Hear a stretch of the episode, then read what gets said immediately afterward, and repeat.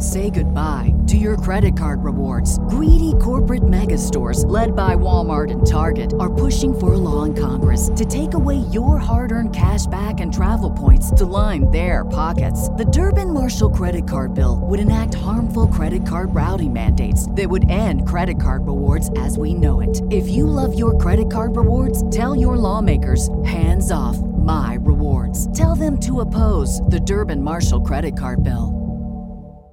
Welcome to episode number 80 of the Marine Layer podcast. We'll dive into the newest Shohei Ohtani rumors surrounding the Mariners. Is there going to be an all out war in the Mariners organization between front office and ownership? And which Mariners position are you okay leaving as is? We'll also take a look around baseball with our MLB wraparound and close out the show with Speak Your Mind. Here's your reminder before we start the show that if you're listening to our podcast, make sure to follow, download, and leave us a five star review wherever you get your audio podcasts. Those reviews, the downloads, they do help us out a ton. So take a few extra seconds to do that. Watch on YouTube where the full vi- video podcast is. Like, comment, subscribe over there, and follow us on social media. We're on Instagram, TikTok, Twitter, and YouTube Shorts at Marine Layer Pod. Let's get it rolling.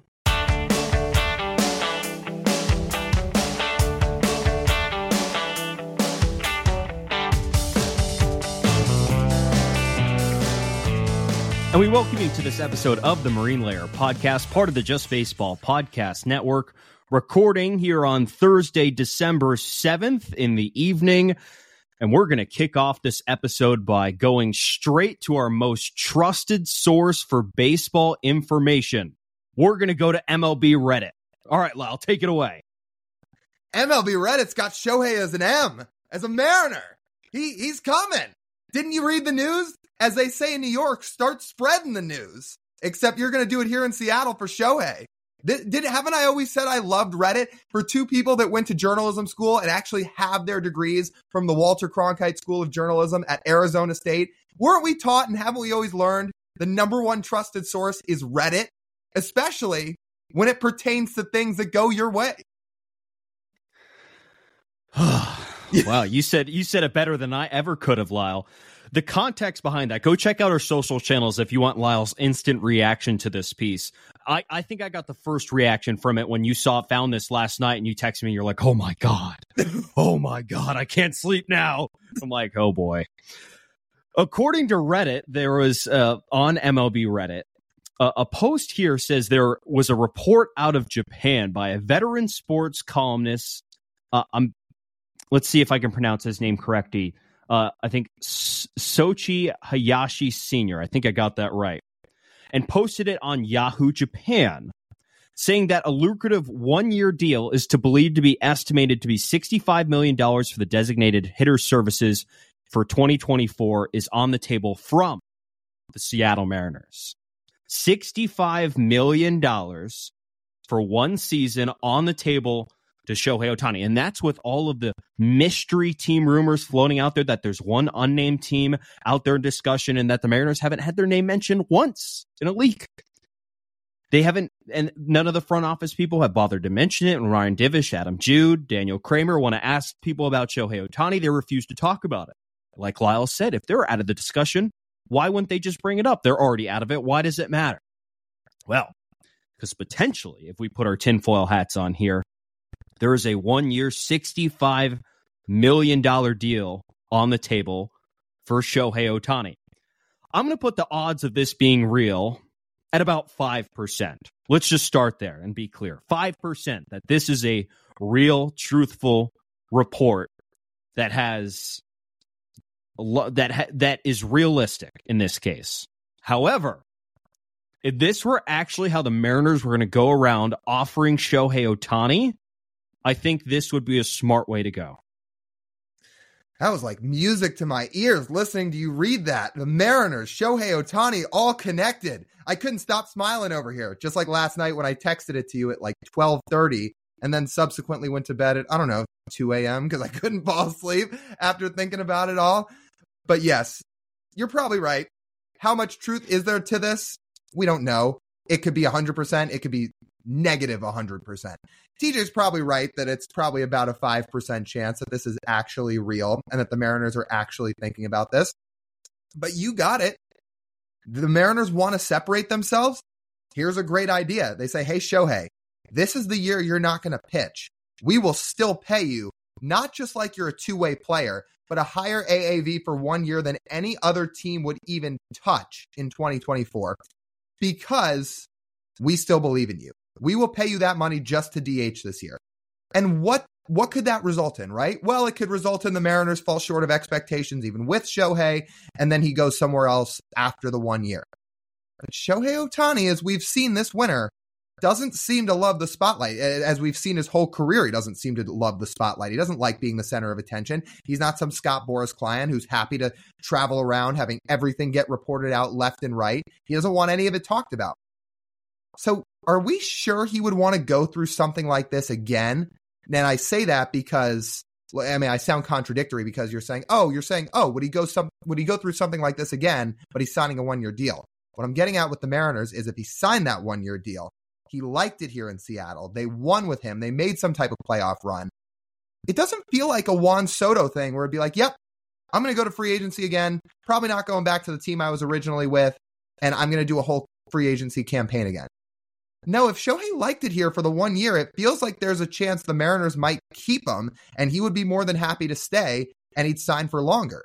So maybe this is how the Mariners do it. As I said to you before we start this recording, TJ, ownership screwing Jerry Dipoto. You've got players screwing Jerry Dipoto. Kyle Seager never stopped trashing his name through all the years.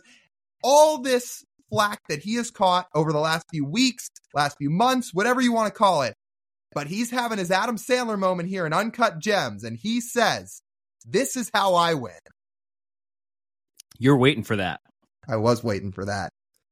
You said how it makes sense on Shohei's side, and that does make sense let's make sense from the Mariners side. Let's say the Mariners actually do have budget problems. Let's say that the RSN bubble, which has already burst, gets worse and the market significantly tanks and the value of the Mariners share of root sports tanks through the ground and the revenue tanks along with it. Okay. So that paints a pretty dark revenue picture for the future for the Mariners television deal, especially with them being locked into deals with the Blazers and the Kraken in the future. So we take a look at future year bu- year budgets. So you know those teams are going to be holding their broadcasting rights through. Uh, I think the Blazers have one more season. The Kraken have two more seasons, if I know that correctly. But the revenue's uncertain beyond that. And I'm talking, when I say beyond that, I'm talking about 2025, 2026, 2027, et cetera, et cetera, et cetera, going on. Okay, we don't know what our future budget is because cable is dying and we have tied a big chunk of our finances to cable. However, we do, with a decent amount of certainty, know what our budget is for 2024. And we would be, we would feel comfortable with one abnormal amount for one season because we know we have a good guess of what our revenue is next season, not beyond that, but next season, yes. So we're okay upping the average annual value of a contract for more in one season for Shohei Ohtani rather than a lower AAV over more seasons in which we don't know what our future finances are going to look like.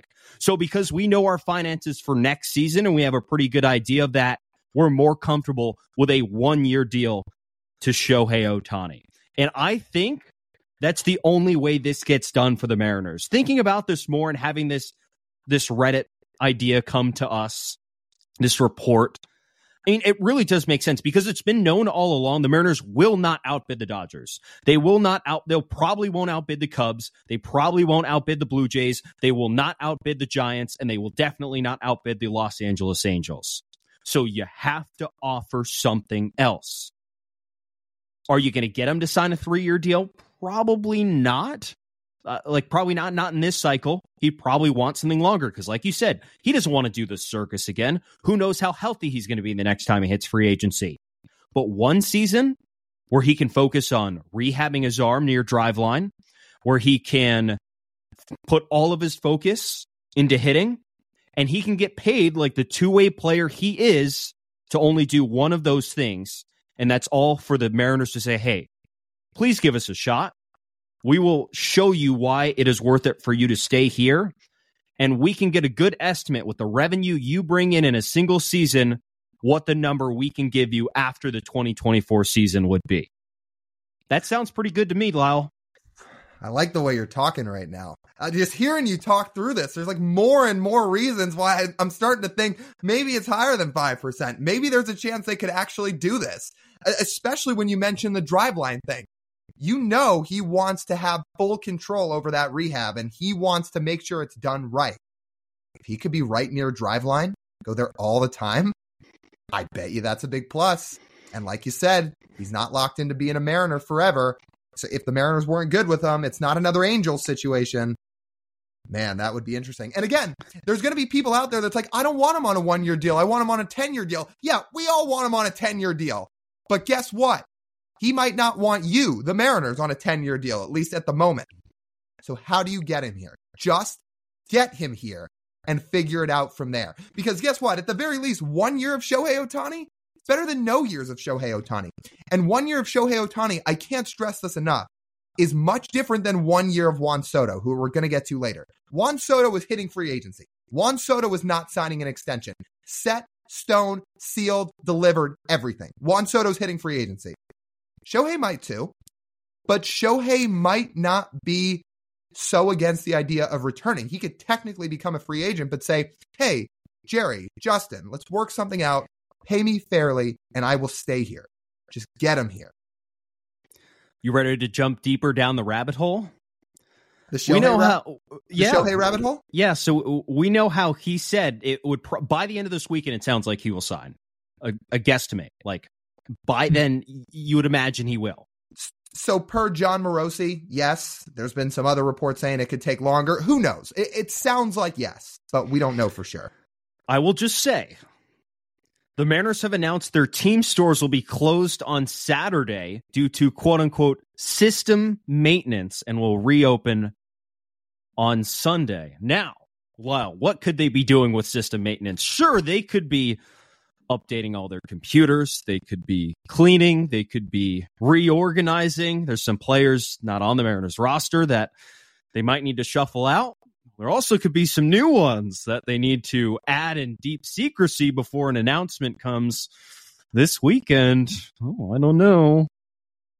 They getting some 17 jerseys ready? Maybe. Yeah, some, maybe. Some old, they bringing some old Mitch Haniger jerseys back out with those. That's what they're really doing with that maintenance resale.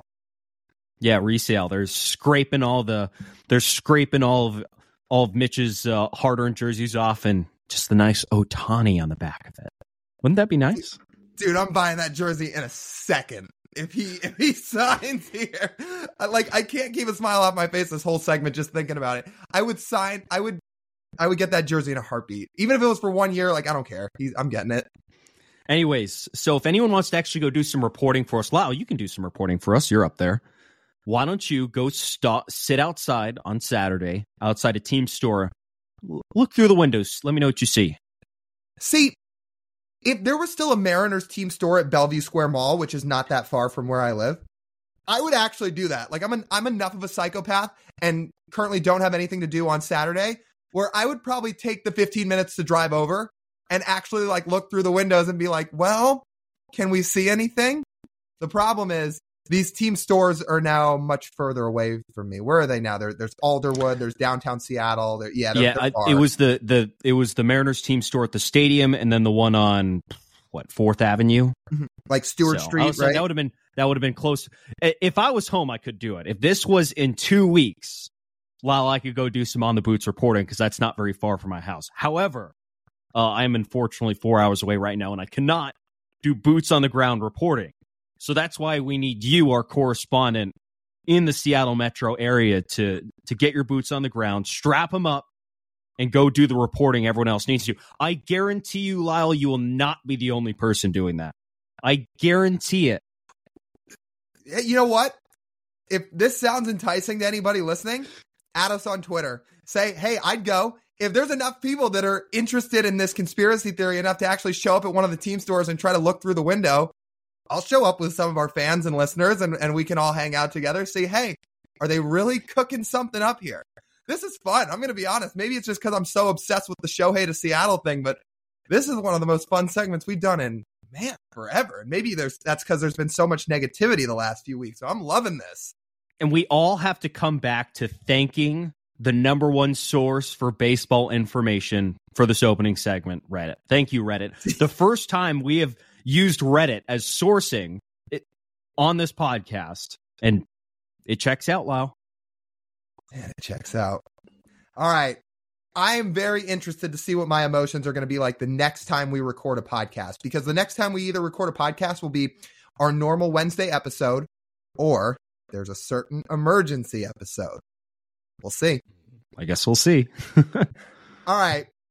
Before we get to our next segment, let's hear a quick word from our friends over at Pogacha's Pub 85. Pogacha's Pub 85 in Kirkland, our favorite spot to go hang out with our friends, the best spot in town to go eat, drink, and watch some awesome sports. They have 22 TVs in the place. It's a bunch of fun. People are always there during college football Saturdays and NFL Sundays.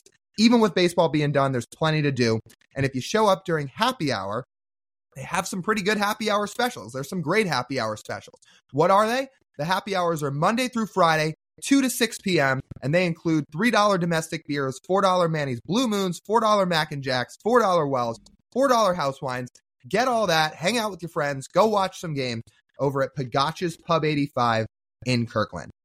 BetMGM has an unreal deal for sports fans in Virginia. Turn $5 into $150 instantly when you place your first wager at BetMGM. Simply download the BetMGM app and sign up using code Champion150. Then, place a $5 wager on any sport. You'll receive $150 in bonus bets, regardless of your wager's outcome. And if you think the fun stops there, the King of Sportsbooks has plenty of surprises in store. Check out daily promotions, same game parlays, live bets, and so much more. Download the app in Virginia today and get $150 in bonus bets instantly from your first wager. Only at BetMGM. BetMGM and GameSense remind you to play responsibly. See BetMGM.com for terms. 21 plus only, Virginia only. New customer offer, subject to eligibility requirements. Rewards are non withdrawable bonus bets that expire in seven days. Please gamble responsibly. Gambling problem? Call 1 800 Gambler. Promotional offer not available in Washington, D.C.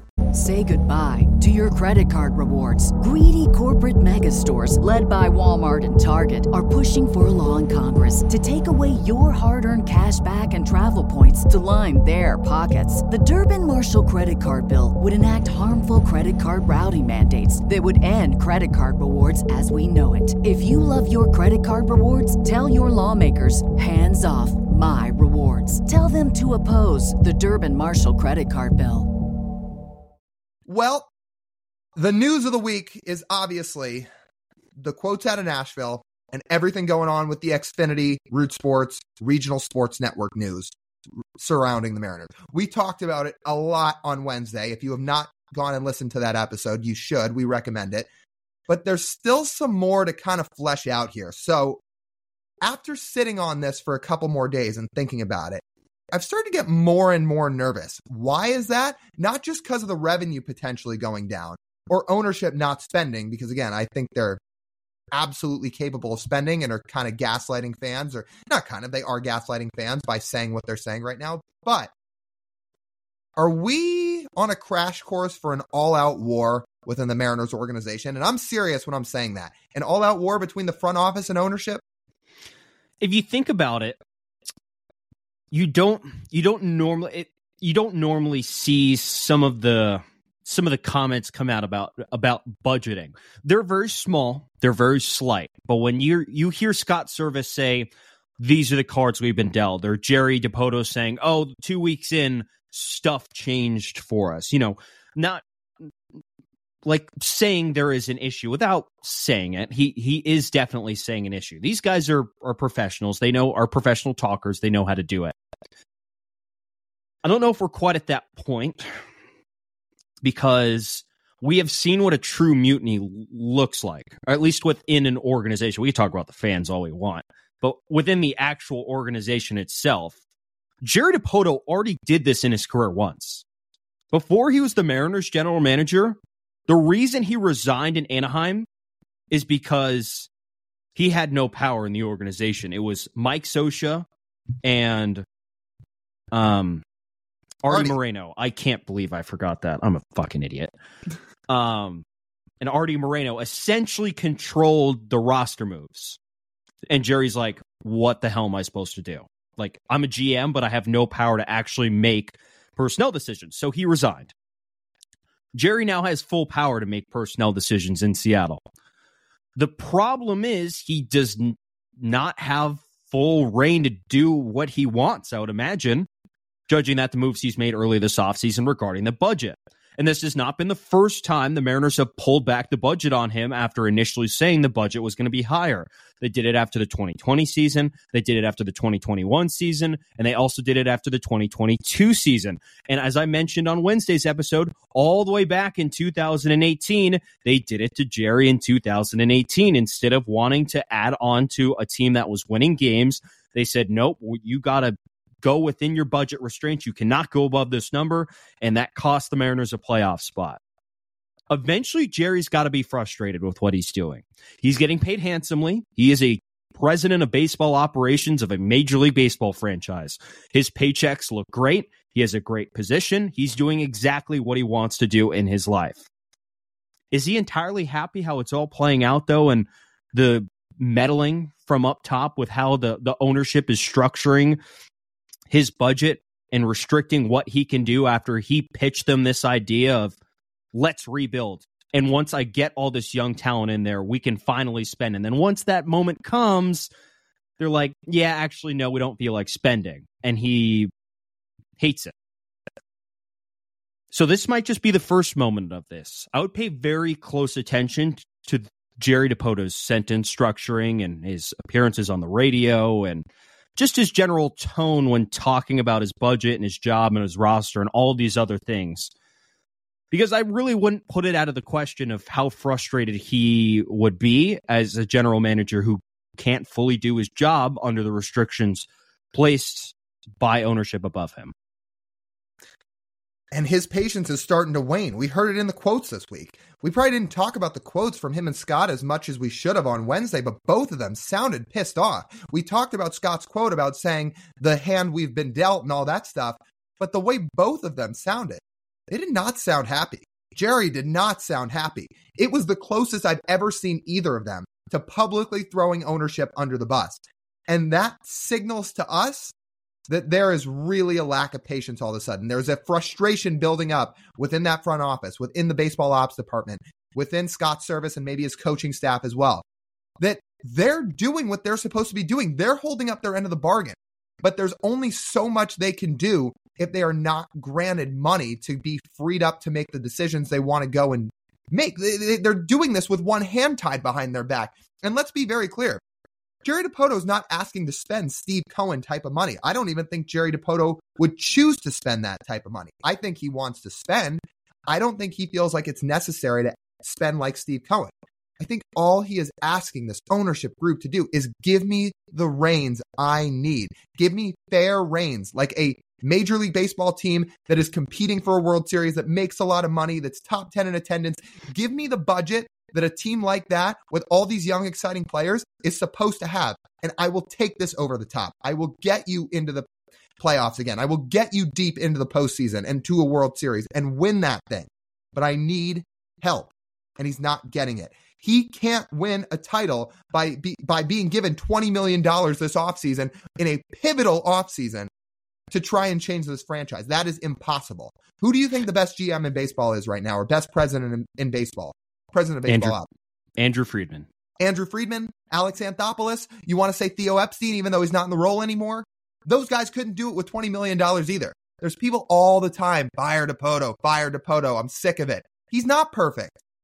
But if you think there's somebody else that would come in here and thrive with that payroll, no way. So again, Jerry's not perfect, but like we said on Wednesday, if you've got issues with the Mariners, I'm going to use this phrase again climb up the ladder and take it up with ownership. That's who the real enemy is. I'm using another another pop culture line here again. Hunger Games. Remember who the real enemy is. It is not Jerry. It is not Hollander. It is not Scott Servais. It's the ownership. And where Lyle's getting that $20 million number, Adam Jude wrote a piece in the Seattle Times today. He was talking about the new coaches hired. Tommy Joseph and Brent, uh, Brant Brown officially hired this week.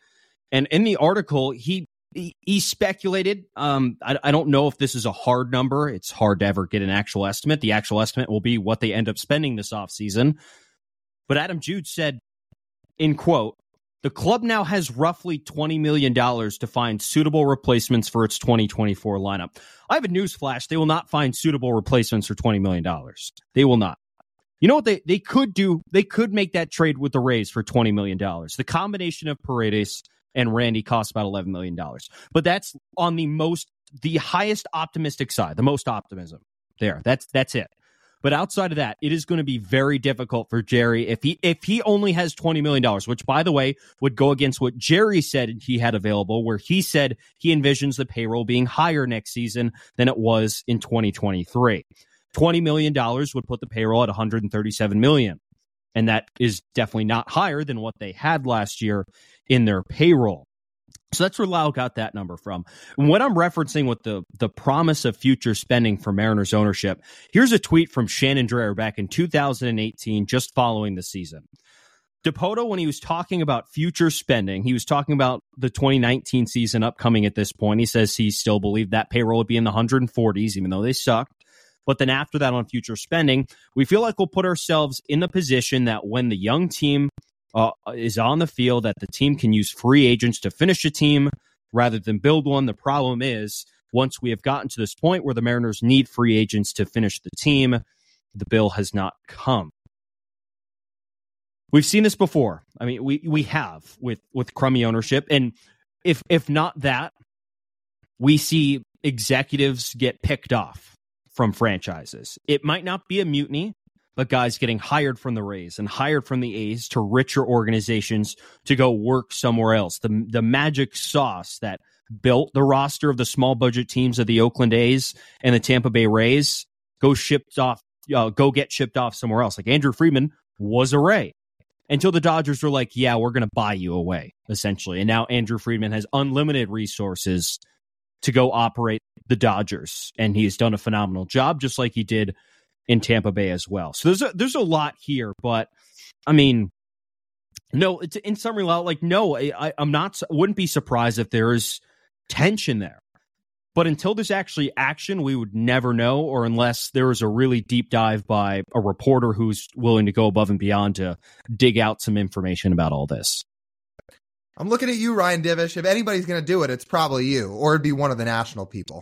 So maybe they can yeah. do it. I will say this, by the way. I, I this is another thing I really wanted to get out there this week. I've just got to go out and say it.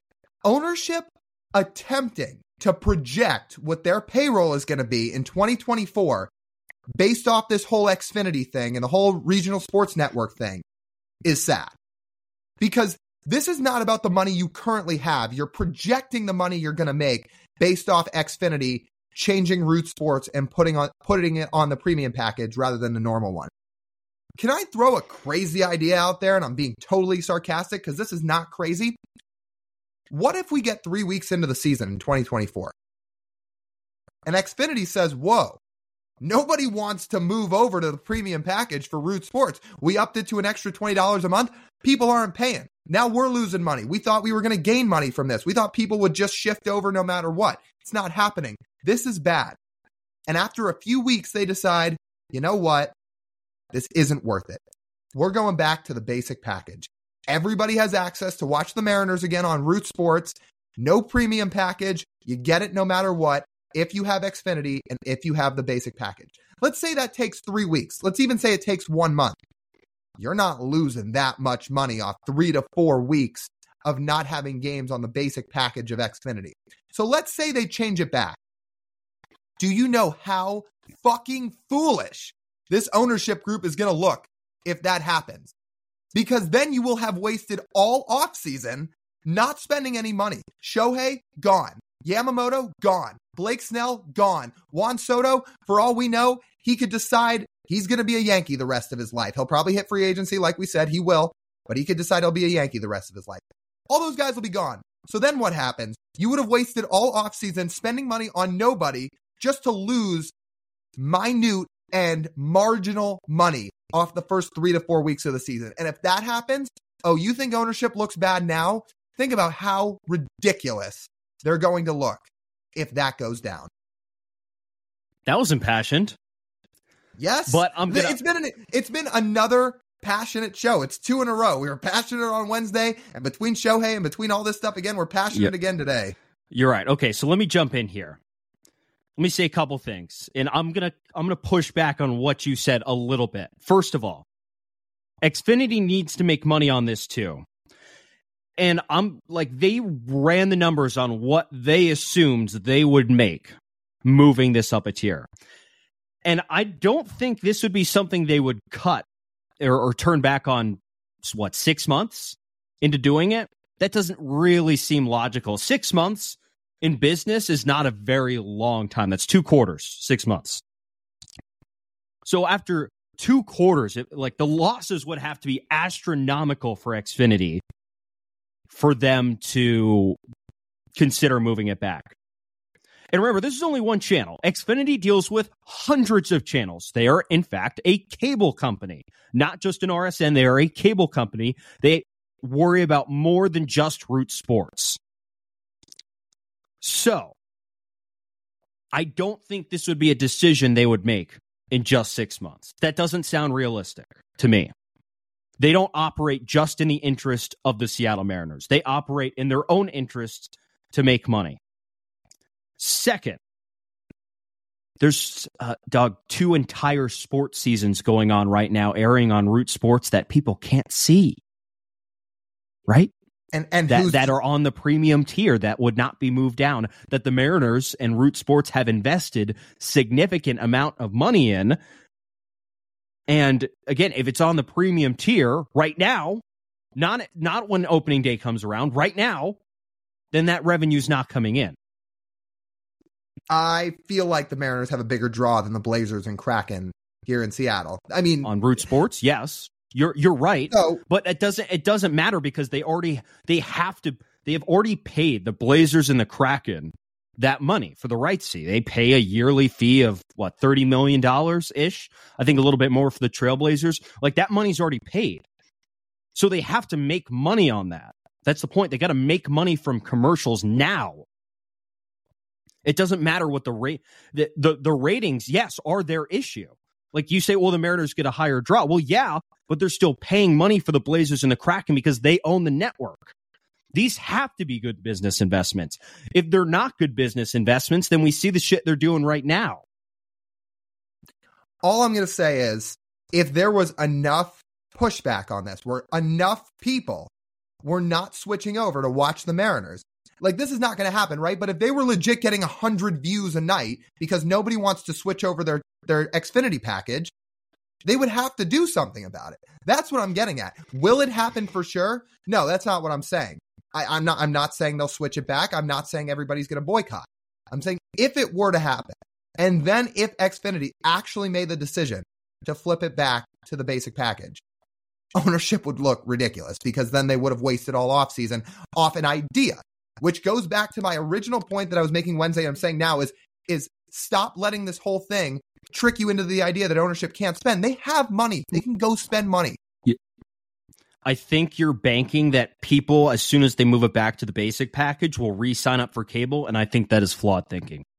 For this age of of, of consumption, like it's not happening. So people who care about root sports enough to watch, right, and to give ratings to root sports, they watch Root Sports when it's on the basic package. Once it gets moved to the elite tier package, they're like, okay, I'm done. Xfinity membership canceled. And Xfinity comes back, is like, oh, by the way, we're putting it back on the basic package. And the person who is already subscribed to, I don't know, Fubo or YouTube TV is like, no, I'm good. No, I don't need to sign back up for cable again for you guys to meddle in channels uh, and all this stuff. No, I'm I'm good. Too expensive. Don't want to worry about it. I like what I have right now. Like you're going to have to, you would have to buy back.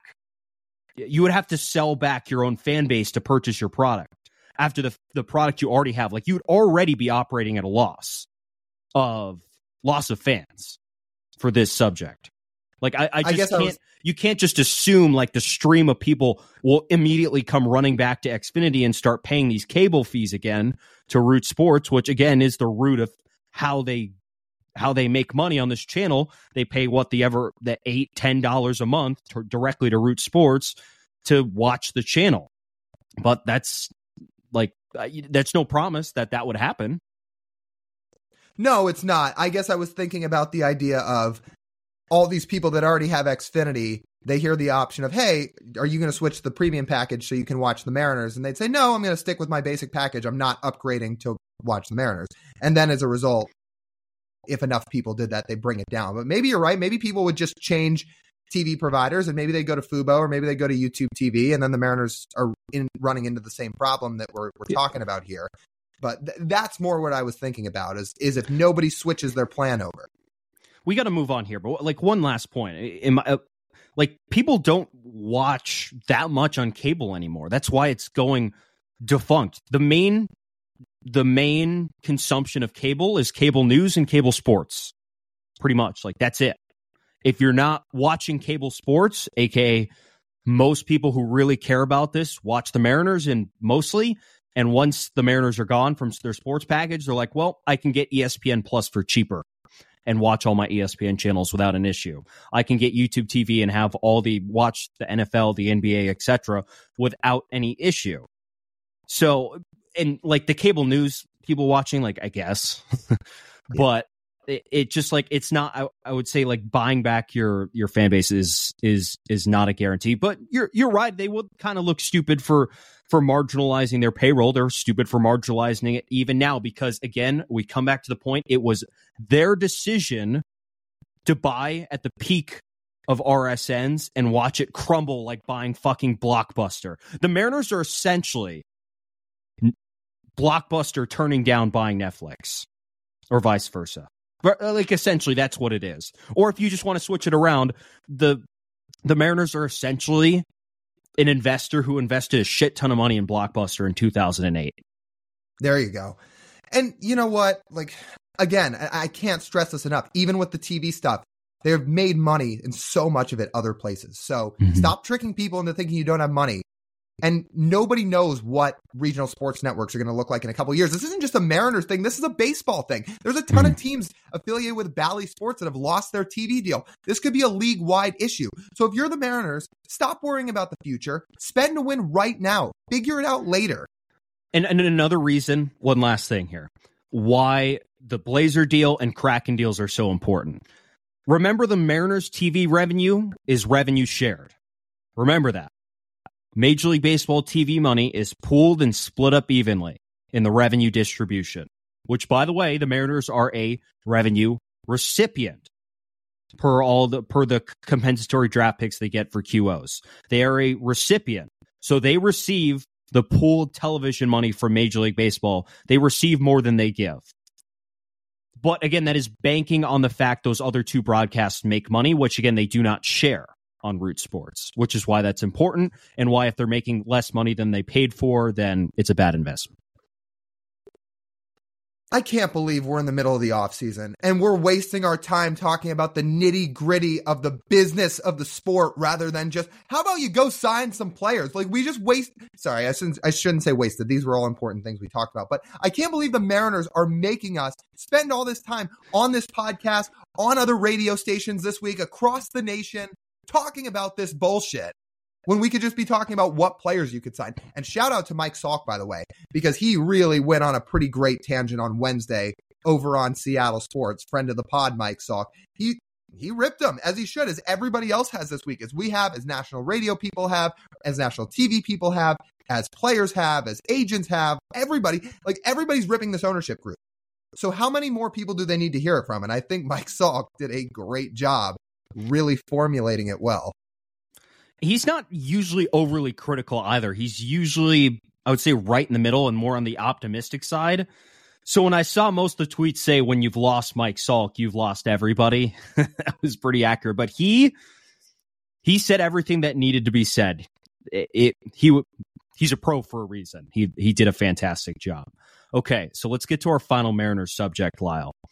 The Mariners have four holes they need to fill in the roster both corner infields, third base, DH. If you were going to pick one of those positions to fill, uh, to not fill, which one would you leave as is? You mean two corner outfield spots, right? I think you said corner infield. Okay, sorry. Two corner infield spots, third no, no, base, outfield. third time's a charm. Two corner outfield spots, There we go. third base, and DH. Lyle, of those four positions, which one are you leaving as is? There we go. And to your credit, to be fair, I mean, you could make an argument for a fifth spot at first base, but it just seems like the point in the offseason we're at doesn't really seem like they're doing anything with Ty France. It, it appears he will be the team's opening day first baseman from what we've gathered. So, to the four positions we're talking about two outfield, third base, DH. There's a couple different ways you could go with this. What I said was left field. And what I mean by that is letting Dom Canzone be the everyday left fielder and figure it out. And why this all ties together is because, again, all the money topics we've been talking about here on this show, it all ties together. Because if the Mariners are really going to have such a limited payroll, they're going to have to use their money wisely. And the likelihood of filling all these four positions, sad to say, but is probably unlikely. So now we're thinking about all right, which are we most okay leaving alone? I say Dom Canzone. And I say that because I think the upside of Canzone, the potential of Dom Canzone, is what you can buy. If he is the one question mark in your lineup, I'm okay with it.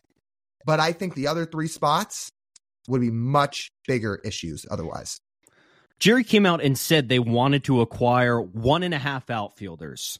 And the half was supposed to be essentially a platoon bat with Dom Canzone, which would lead us to multiple platoons, and Lyle and I will riot. But in a realistic case, this actually seems like it's going to happen. And I don't think the Mariners traded for Dom Canzone last season and trading Paul Sewald to the Diamondbacks for him to sit Dom on the bench and have him play twice a week. He was going to play more often than that. And that seems like it's going to be the case this season. There is a lot of optimism with his bat. He hits the ball extremely hard. Lyle, do you know actually who Baseball Savant thinks is the most similar hitter to Dom Canzone in baseball last year? Do you know who that was? I'm going to say Mitch Haniger. Bobby Witt Jr. What? That Yeah. can't be real. No, by Statcast, he was. It's like hard hit rate, like launch angle, like like uh like good contact percentage, like pop up rate, like all those things. Bobby Witt was the next closest. Wow. Look, he was I, I- 81 I think it was like 81% similar. That's pretty good. I Yeah? like that comp. Look, I, the reason we say Canzone and the reason I said Haniger is my guess there is because he gets compared to Mitch Haniger all the time. The idea of kind of forgotten about prospect or lower end prospect, older guy coming up through the system and absolutely crushed baseballs through every level of the minors. And then once they got to the big leagues, despite being a little bit older, they figured it out. And Mitch Haniger, at age 26, his age 26 season, that's when it all clicked. His first full big league season, when he was in Seattle, that's when it all came together. Where's Dom Canzone at right now? He's about to enter his age 26 season. Similar to Mitch at age 25, those two kind of had an up and down 20, 30 ish games in the big leagues in their first in their first stint in the majors. And they figured it out. I can't promise the two are going to be exactly the same, but considering Dom Canzone last year in the minors was maybe the best hitter in all of minor league baseball and put up a 151 WRC plus, I like rolling the dice with him a little bit better than I do with leaving Luis Urias at third or having some combo of Deloach, Trammell, Dylan Moore, and Sam Haggerty fill the right field and DH spots. There's another thing because we have precedent on this. Precedent, Lyle, big courtroom term. You know what precedent is, right? Yeah. Oh, okay, good. There has been precedent sent by one Jerry Dipoto of an in season acquisition in which he traded his closer to another Western region team and received younger bats back. Mm. And in this previous scenario, this other said bat got way too much run on the major league roster, almost stubbornly, way too much run on this roster. However, he was forced into the lineup to play a significant amount of time in the 2021 and 2022 seasons. Now, who might I be talking about? Who might you be talking about? I, I can't figure it out. Like, did, did you ever did you ever have much investment in this guy? Hmm. You know, when the Mariners traded Kendall Graveman, they got back this guy, right? His name, um, Abraham Toro. Yeah. back in the AL West with the with the A's, right? You know, with Yeah. the A's, by the way, Yeah. yeah. right. That's it's his that's his perfect team for him. He played too much, and J- it seemed like Jerry would refuse to say he was wrong in that acquisition, and boy, he was because he came out and said, however many times, "Man, I love Abe Toro. This dude's going to be good," or really like his young, his upside, his young talent, everything he's got. He's so versatile. Yada yada yada yada. He sucks. Dom Canzone in 2023. Mariners have a closer. They trade him to the Arizona Diamondbacks and get back an older, yet MLB ready prospect who Jerry was talking up when they traded for him. Man, we love Dom. His hard hit profile, it's great. He's going to be a, have a great future as a Mariner. We insist on playing him a bunch. And that's it. And with Jarred Kelenic being traded, Uh, you have your young left-handed outfielder now, and this is it. And you have a young left-handed outfielder who doesn't strike out a whole lot. 17% strikeout rate for Dom Canzone last year. Mariners want to make more contact. Dom Canzone makes a lot of contact. Fits with the philosophy, fits with the precedent, and the batted ball data would suggest that you know don't be surprised if Dom Canzone could put up a 105 to 110 WRC plus next season in the outfield for the Mariners. Not amazing, but he has the tools to be a productive big leaguer.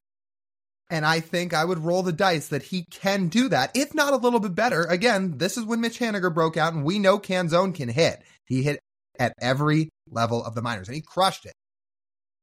I would trust that more than 162 games of having Dylan Moore and Sam Haggerty and maybe Cabby, Jose Caballero, at the DH spot again. So let's let's play this out somewhat. Let's say the Mariners with their with their $20 million, trade for Isaac Paredes, trade for Randy Arozarena, and you said that would cost them about 11 million bucks, right? Yep.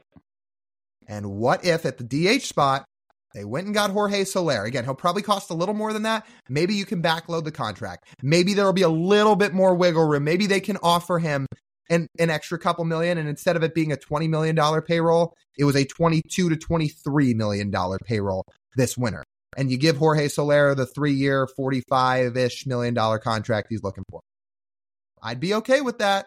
And then your one hole is Dom Canzone in the outfield, rather than if you go trade for Randy, trade for Paredes, and sign an outfielder, and then you've still got Demo or Sam Haggerty or somebody like that DHing.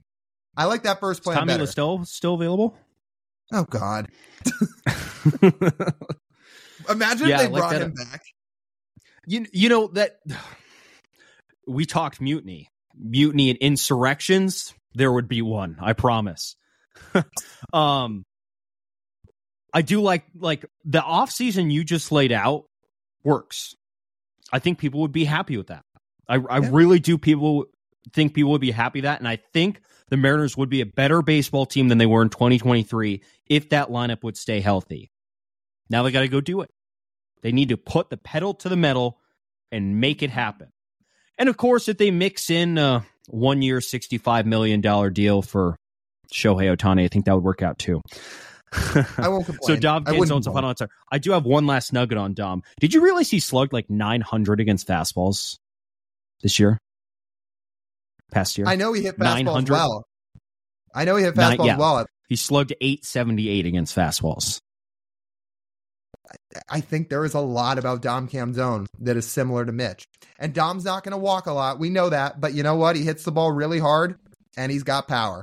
If if it can click for Dom Canzone, I am okay with that being the one question mark in the lineup. I am okay with the lineup looking very quickly to roll that potential lineup out there.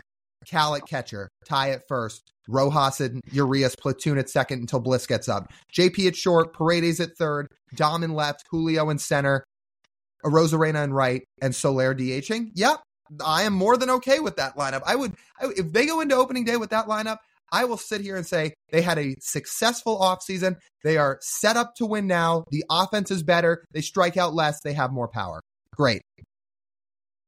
Great. All cheers to that. Love it. Before we get to yeah, Before we get to our MLB wraparound, a word from our friends over at Simply Seattle, your go to place for all your holiday shopping. Christmas is coming up, guys. Christmas is, well, we got three weeks. Three weeks till Christmas, right? Yeah, three weeks till Christmas. Yeah, that's right. Mm-hmm. So you got to get your holiday shopping done. And I mean, like, pronto. So when you're listening to this, if you're still struggling for a gift idea and you have a friend, a family member, a colleague who loves Seattle sports or loves gear themed around the Pacific Northwest, go check out our friends at Simply Seattle and use our code Marine15 for 15% off your order. Lyle and I have already received our Simply Seattle gear for this winter. It's fantastic. The gear is top notch. You can't miss it. I got a Seahawks hat, a Seahawks throwbacks hat that you've seen here on this podcast. I wore it last week. And I also have this awesome Sonics crew neck. I'm not wearing it right now, but it is amazing. And I got that using our code Marine15 at simplyseattle.com. And you can go do that too. Huskies, Kraken, Mariners, Seahawks, Sonics, all that you could want. Go to simplyseattle.com, use our code Marine15, get all your holiday shopping done at Simply Seattle using our code Marine15 at checkout. Okay, let's get to our MLB wraparound. Up first on the MLB wraparound, the Juan Soto drama has finally concluded. The Padres ship him off to New York. He is now a Yankee and the Yankees now possess. Wow, what a two-three in that lineup they have now. I do not. Uh, I, I I sympathize with pitchers who are going to have to go through a healthy Aaron Judge and a healthy Juan Soto in 2024. They really did it, didn't they? This trade was in talks for weeks, then talks stalled, then even when it sounded like it was going to happen for a few hours, it got held up, but it happened. Juan Soto's a Yankee. He's going to be spending 2024 in the Bronx. And that Yankees team and that offense just got a whole lot more deadly. I'll say that much. Even even with Alex Verdugo going over there too, which was in a different trade. That team's getting much much better than it was a season ago. Wasn't it funny to be online and watch uh, the the 24 hour window when it was just Verdugo and and people were pissed. Yeah. Oh yeah. they thought that they thought that meant the Juan Soto trade was done, and then you flip over a day later, and oh, arguably the best hitter in baseball. Now he's a New York Yankee. And all of a sudden, their outfield's pretty deep. So we have, uh, you mean Verdugo, Soto, Judge, and Trent Grisham as well, who comes over in the Juan Soto deal. He'll mix in at center field for the Yankees. Not going to hit a whole lot, but he'll be in there. And I really, to be honest, looking at the package the Padres got in return, the, the centerpiece was Michael King. The Padres think he can start. He was a reliever last year for the Yankees. He's been a pretty good reliever for years and years. Looking at that package, um, yeah, I would have done it if I was the Mariners. For a like minded package for Seattle, I would have sprung on that in a second. I would have had zero issue giving up what is required to go get Juan Soto. I'm right there with you. What do we think that would have costed on the Mariners' end? I was trying to even ballpark a trade. Would we say it felt like Emerson Hancock, maybe a reliever, and a couple of mid tier prospects? Uh, just about. Yeah. The, the real winner in all this are the Washington Nationals. I mean, highway robbery. The difference in package for Juan Soto in a year and a half is astronomical. Now, my money is on that Juan Soto spends the rest of his career as a Yankee. I think when he hits free agency next year, even if there's some touring and some talks with other teams, I feel like in the end, he is going to be a Yankee and probably sign a huge contract there and spend the rest of his career there. That being said, could you imagine if he goes back to the Nationals next year when they're right on the brink of potentially getting really good with all these prospects? That would be the greatest fleece job in the history of the sport. Could then AJ Preller finally be fired? Ooh. That do you think Juan Soto signing with the Nationals is what would do it? Like if Juan Soto re-signed with the Yankees, it'd be like, okay, AJ Preller, you can keep your job. If he goes and, and signs back with Washington, no, now you're fired. I mean, what more is it going to take? how much more? How much more attrition can this happen? Can happen to the Padres for him to get fired? It's got to happen it's got to happen soon. This man has been through more ups and downs than any GM ever. And now their roster is in a state of financial ruin. Their owner is dead. And like, where's the security blanket for AJ? Not only are the money money bags gone, they had to take out a loan to pay the roster this year, but they're not exactly getting any younger and not getting any more optimistic for the future. Not at all. I, I, I don't know what he's I don't know what is keeping him in that job. I, I, wish I was in the Padres front office to be able to find out. But yeah, you, have got to think time's ticking. And I feel like if, if they don't make the playoffs this year, I don't know how he sticks around. I just don't. I will say though, for the for the Yankees side with Soto, let me propose a question to you. And I can't take credit for this. It was our friend Peter Apple, friend of the pod and co-founder of Just Baseball, who put this out there on Twitter yesterday. And I thought it was kind of an interesting debate, and I figured I'd bring it up today. Would you rather have the one-two of Aaron Judge and Juan Soto, or Mookie Betts and Freddie Freeman? For just next year. We can say going forward or or next year, whichever you want. Man. Healthy, I'd take the Yankees. Okay, so so here's what I said. Offensively, I'd take the Yankees. I would take Aaron Judge and Juan Soto as hitters. Overall, I might lean toward the Dodgers. And I say that because of the injuries, because Aaron Judge has had a hard time staying healthy, along with the fact that not only does Judge not always stay on the field, Juan Soto also plays atrocious defense. And then when you factor in Mookie might be the best athlete in the sport, aside from that guy Shohei, and then pairing him with Freddie Freeman, I think I might take the Dodgers. The overall package of the Dodgers, I like a little bit better because of Mookie's defense, because those guys are almost always on the field. But if it's just offense, I would take the Yankees. If Juan Soto signs an extension with the Yankees, I mean, we're going to be talking about two teams, the Dodgers and the Yankees, who pulled off absolute heists to grab marquee players on the block with few few to one year of control left. Did Mookie only have one year left? One year. remember? remember? Yeah, it was one. It was okay. So one year left of control to then sign them to monumental contracts after and potentially aging gratefully. Uh, this is a this is a piece of advice to all general managers and owners in Major League Baseball. If there is a MVP caliber player who you think would be willing to sign an extension with your franchise, and he's out there for any sort of price, um, trade for him and don't think twice. It can cost your best prospects for all you care. If you're getting an MVP who's already an MVP and then he's going to sign an extension, what are you waiting for? It might not even cost your best prospects. I mean, Alex Verdugo is now a Yankee. he was the marquee one of he was the marquee one of the the Mookie trade. Unreal. Absolutely unreal. It feels like at some point in time, if Soto stays there, maybe we're finally set up for a Yankees Dodgers World Series at some point. Maybe we're finally going to get it if that Yankees rotation can stay healthy and if Carlos Rodon can stay healthy. That's a big if. Big if. Speaking, uh, not speaking of ifs anymore, I should say. This is now sealed. Eduardo Rodriguez. He is now an Arizona Diamondback. He's got a four-year contract under his belt that he signed for 80 million bucks, and that Diamondbacks rotation.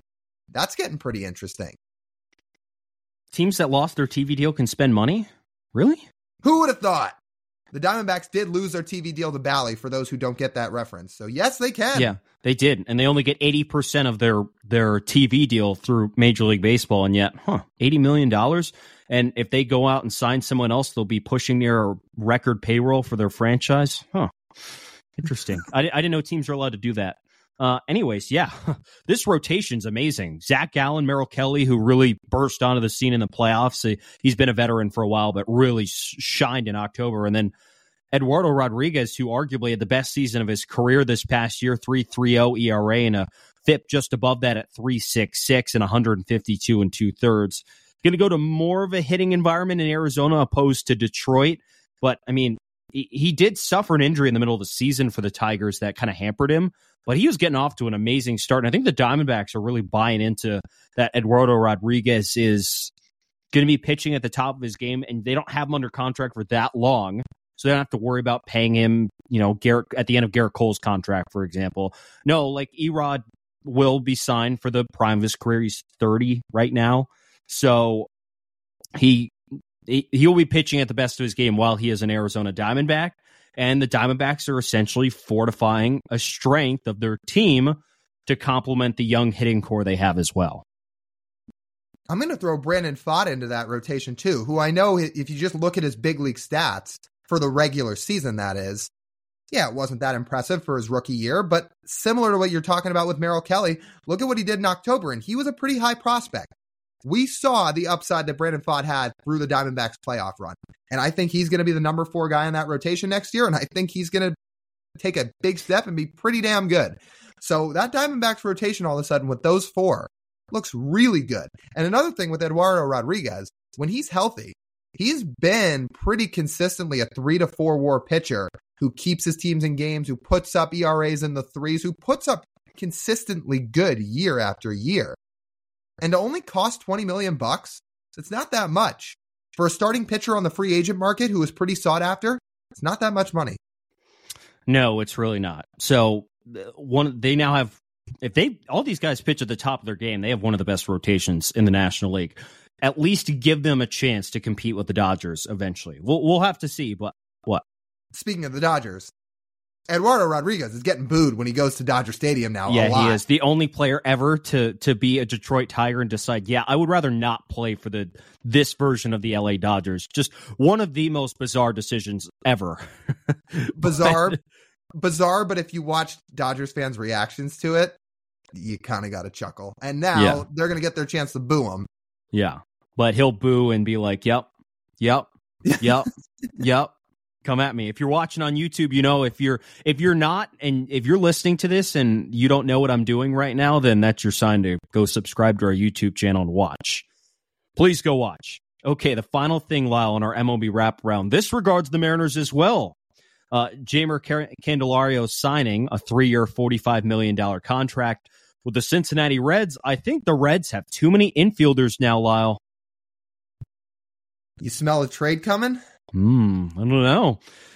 They have six in what? They have six infielders for no, five infielders for three spots. I smell an issue. Spencer Steer, yep. Elly, Noelvi yep. Marte, Jonathan mm-hmm. India, yep. Jeimer, and Matt yep. McLain. Oh crap! Six, six for six. three spots. yeah, no, you said you said six. I said six at first, then I went down to five. I left McLain oh. out of my notes accidentally. Oh, that's okay. Yeah, I don't know how they're going to play all those guys. Somebody's probably going to get traded. It feels like it's going to be India from all the rumors, as we've talked about on this podcast. I steer clear. Not, yeah, I hope it's not here because I don't I don't buy that profile one bit. So, yeah. Uh, now, Jeimer Candelario himself just relates to the Mariners a little bit because some people suspected that when they traded Geno away, they thought maybe the fit would be Candelario. It's not the case. And for three years, $45 million. That's not a terrible contract. That feels like one the Mariners could have given out. They decide not to do it, and they still have a third base hole to fill. But Jeimer, he's going to a hitter friendly ballpark. He's going to a team that's going to compete. He's going to a core of young players that's really fun, and infield that's going to be good. It makes some sense for him. Remember how we were talking about spending money? We talked a lot about spending money on this podcast. The Cincinnati Reds have spent $87 million this offseason. Hmm the Cincinnati Reds, the hmm. same team that just a season ago, the beginning of 2022, told your fans, where are you going to go? You have to stay and watch the Reds. There's nobody else for you to go watch. That team is now spending money. Interesting. But the team, but the team that has Julio Rodriguez on it, no, they they can't spend money. Has that, Jerry Dipoto ever ever signed a hitter to a three year, forty five million dollar contract? Uh, no, no, has he, he ever not. Signed, has he ever signed a hitter to a two year contract? He has not signed a hitter above seven million and one dollars. Period. And he has not signed any of them for more than one year. Correct. Huh, Man. Well, congrats to Jeimer. He got his money. He's put up three of the last four years. He's been really good, and he's probably going to stay pretty consistent in Cincinnati. All right. That's our wraparound. Let's get to Speak Your Mind. Speak your mind, Spock. That would be unwise. What is necessary is never unwise. Well, we've had a lot to talk about this week, but is there anything else that's on your mind that you'd like to talk about? I just have one question, Lyle, that we can debate. Did the college football playoff committee get it right? If you wanted the best two games, yes. If you want it based off what the criteria is supposed to be, no. That's my two cents. I'm just going to say I'm not complaining. Yeah. I'm not. This is what you get when you have a playoff that is owned by a television network and conferences. Every other NCAA championship is run, and all the rights are run through the NCAA. The one sport that is not is college football. So when you let ESPN form a committee, own the playoff, own the bowl games, this is what you're going to get. This is what happens. Do you think ESPN, after watching that national championship last year when they sold all that advertising and watched TCU just get shit pumped I don't know how else to describe that. Shit pump, 65 to 7 to Georgia, and said, Yeah, we can't let this happen ever again. We cannot let a team that we know has no shot into this playoff. And there might be some merit to that. There might there is absolute sorry, there might be absolute reason to be frustrated with that. A hundred percent. That's not how playoff works. It doesn't matter like perception, it doesn't matter recruiting rankings, it matters what you do on the field. However, this is college football. In case you didn't notice, college football isn't exactly logical. It never has been logical. I mean, shit, they used to decide the national champion after bowl season. They used to, the AP used to sit there and decide, hmm, who's going to be the national champion this year? Oh, okay, we'll decide on you. You won the national champion this year. That's how stupid the sport is and how illogical it is. So I don't know how we can expect this season in the final year of the 14 playoff that everyone's just up in arms about uh, and, pissed off at the decision it made. Florida State was mad, sure, but I, I can't say as a college football fan like I'm that sad to see it. I mean, I think we're going to get two great games on New Year's Day, and that's what ESPN wants, and that's what they've decided upon. I just realized we should probably give a little bit of an explanation in case there's anybody out there listening that does not know what's going on. The college football playoff was decided. The four teams are going to be Michigan, Washington, Texas, and Alabama. It's in that order, one through four. Florida State went 13 and 0 and were left out. And a big reason for that is they lost their starting quarterback a couple weeks ago to a season ending injury. Florida State fans, for obvious reason, are furious. They went undefeated and missed the playoff. That's never happened. So that's what we're sitting here talking about. So I'm with you. Yes, college football is not it's it's not a normal sport. It, like in most sports, it's like here's what you do, you get into the playoff.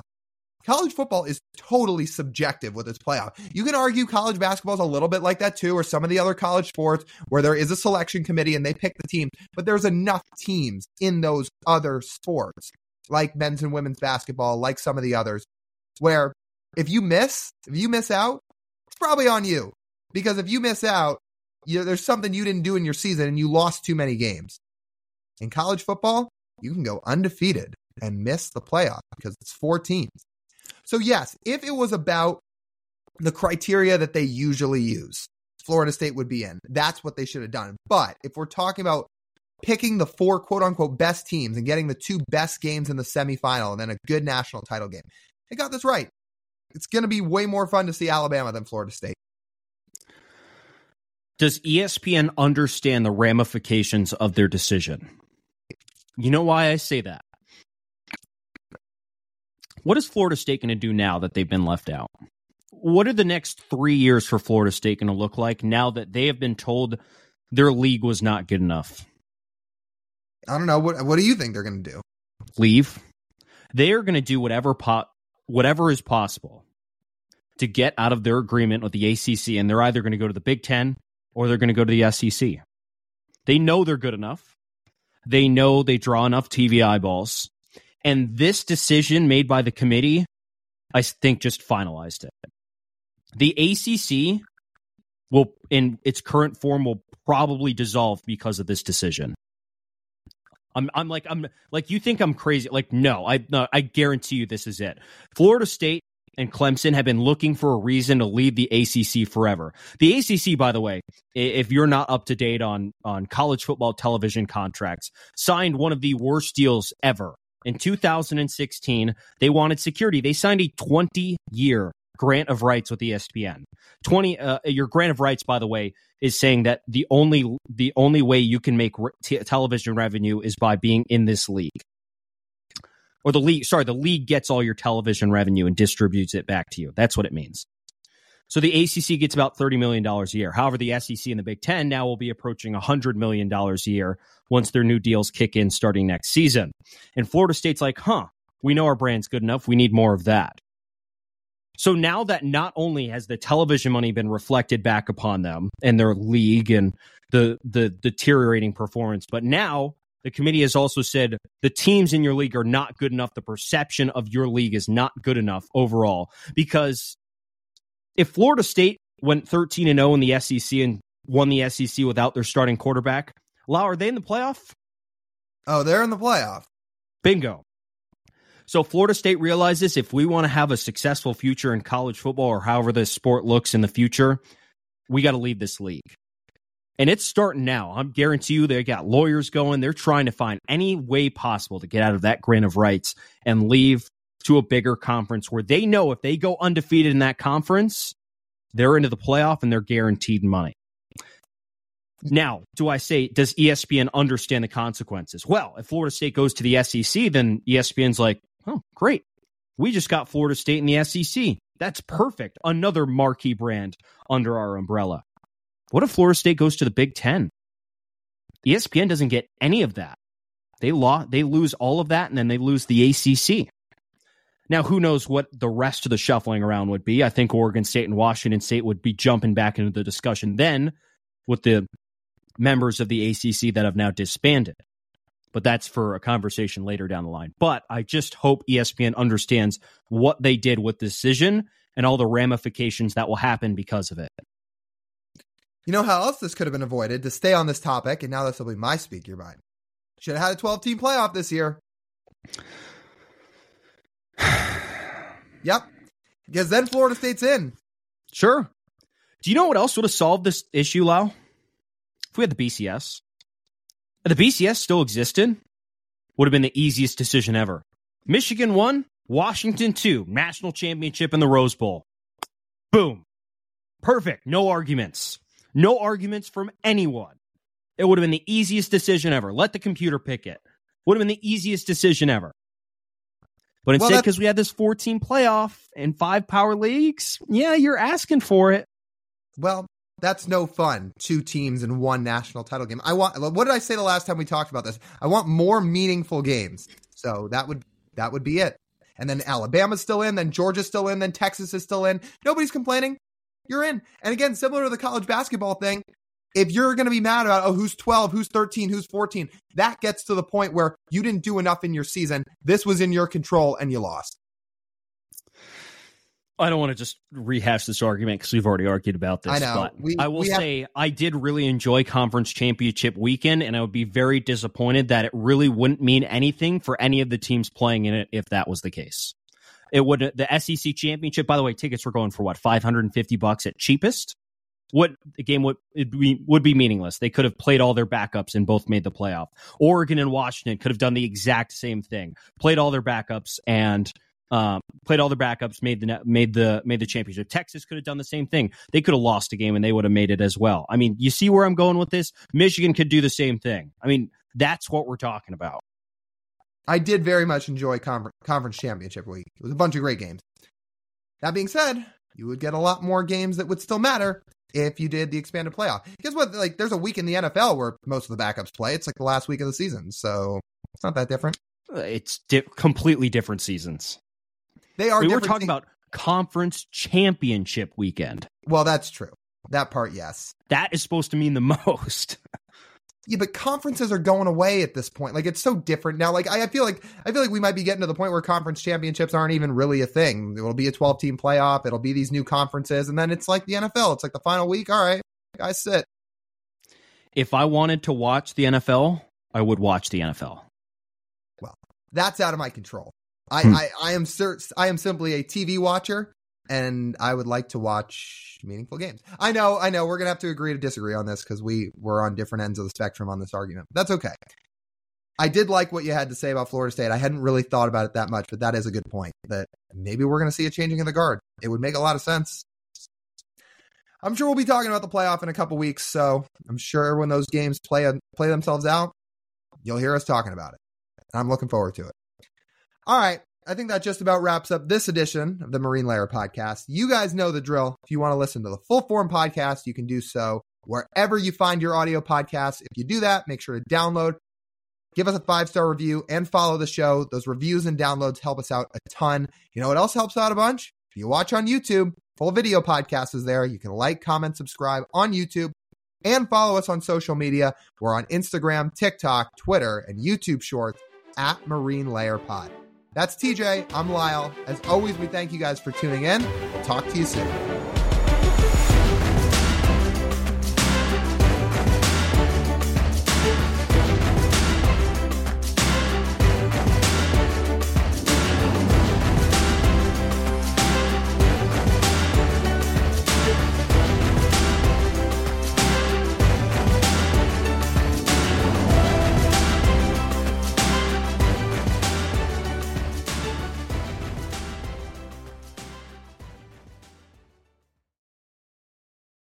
BetMGM has an unreal deal for sports fans in Virginia. Turn $5 into $150 instantly when you place your first wager at BetMGM. Simply download the BetMGM app and sign up using code Champion150. Then, place a $5 wager on any sport. You'll receive $150 in bonus bets, regardless of your wager's outcome. And if you think the fun stops there, the King of Sportsbooks has plenty of surprises in store. Check out daily promotions, same game parlays, live bets, and so much more. Download the app in Virginia today and get $150 in bonus bets instantly from your first wager. Only at BetMGM. BetMGM and GameSense remind you to play responsibly. See BetMGM.com for terms. 21 plus only, Virginia only. New customer offer. Subject to eligibility requirements. Rewards are non withdrawable bonus bets that expire in seven days. Please gamble responsibly. Gambling problem? Call 1 800 Gambler. Promotional offer not available in Washington, D.C. Say goodbye to your credit card rewards. Greedy corporate mega stores, led by Walmart and Target, are pushing for a law in Congress to take away your hard earned cash back and travel points to line their pockets. The Durbin Marshall credit card bill would enact harmful credit card routing mandates that would end credit card rewards as we know it. If you love your credit card rewards, tell your lawmakers hands off my rewards. Tell them to oppose the Durbin Marshall credit card bill.